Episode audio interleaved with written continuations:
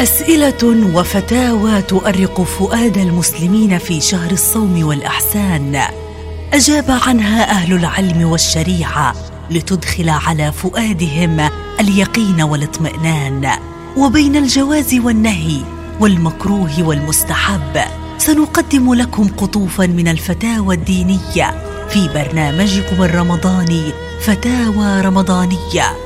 مع فضيلة الشيخ ياسين أبو خصوان هل يجب على النفساء أن تصوم وتصلي إذا طهرت قبل الأربعين؟ أجاب على هذا السؤال فضيلة الشيخ لؤي الشربجي بالآتي. الحمد لله والصلاة والسلام على رسول الله وبعد. إذا انقطع الدم عن المرأة أثناء نفاسها فإنها تصوم احتياطا.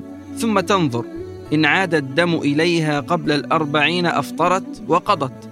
وإن عاد إليها بعد الأربعين صامت ولا عبرة بالدم النازل والله أعلم.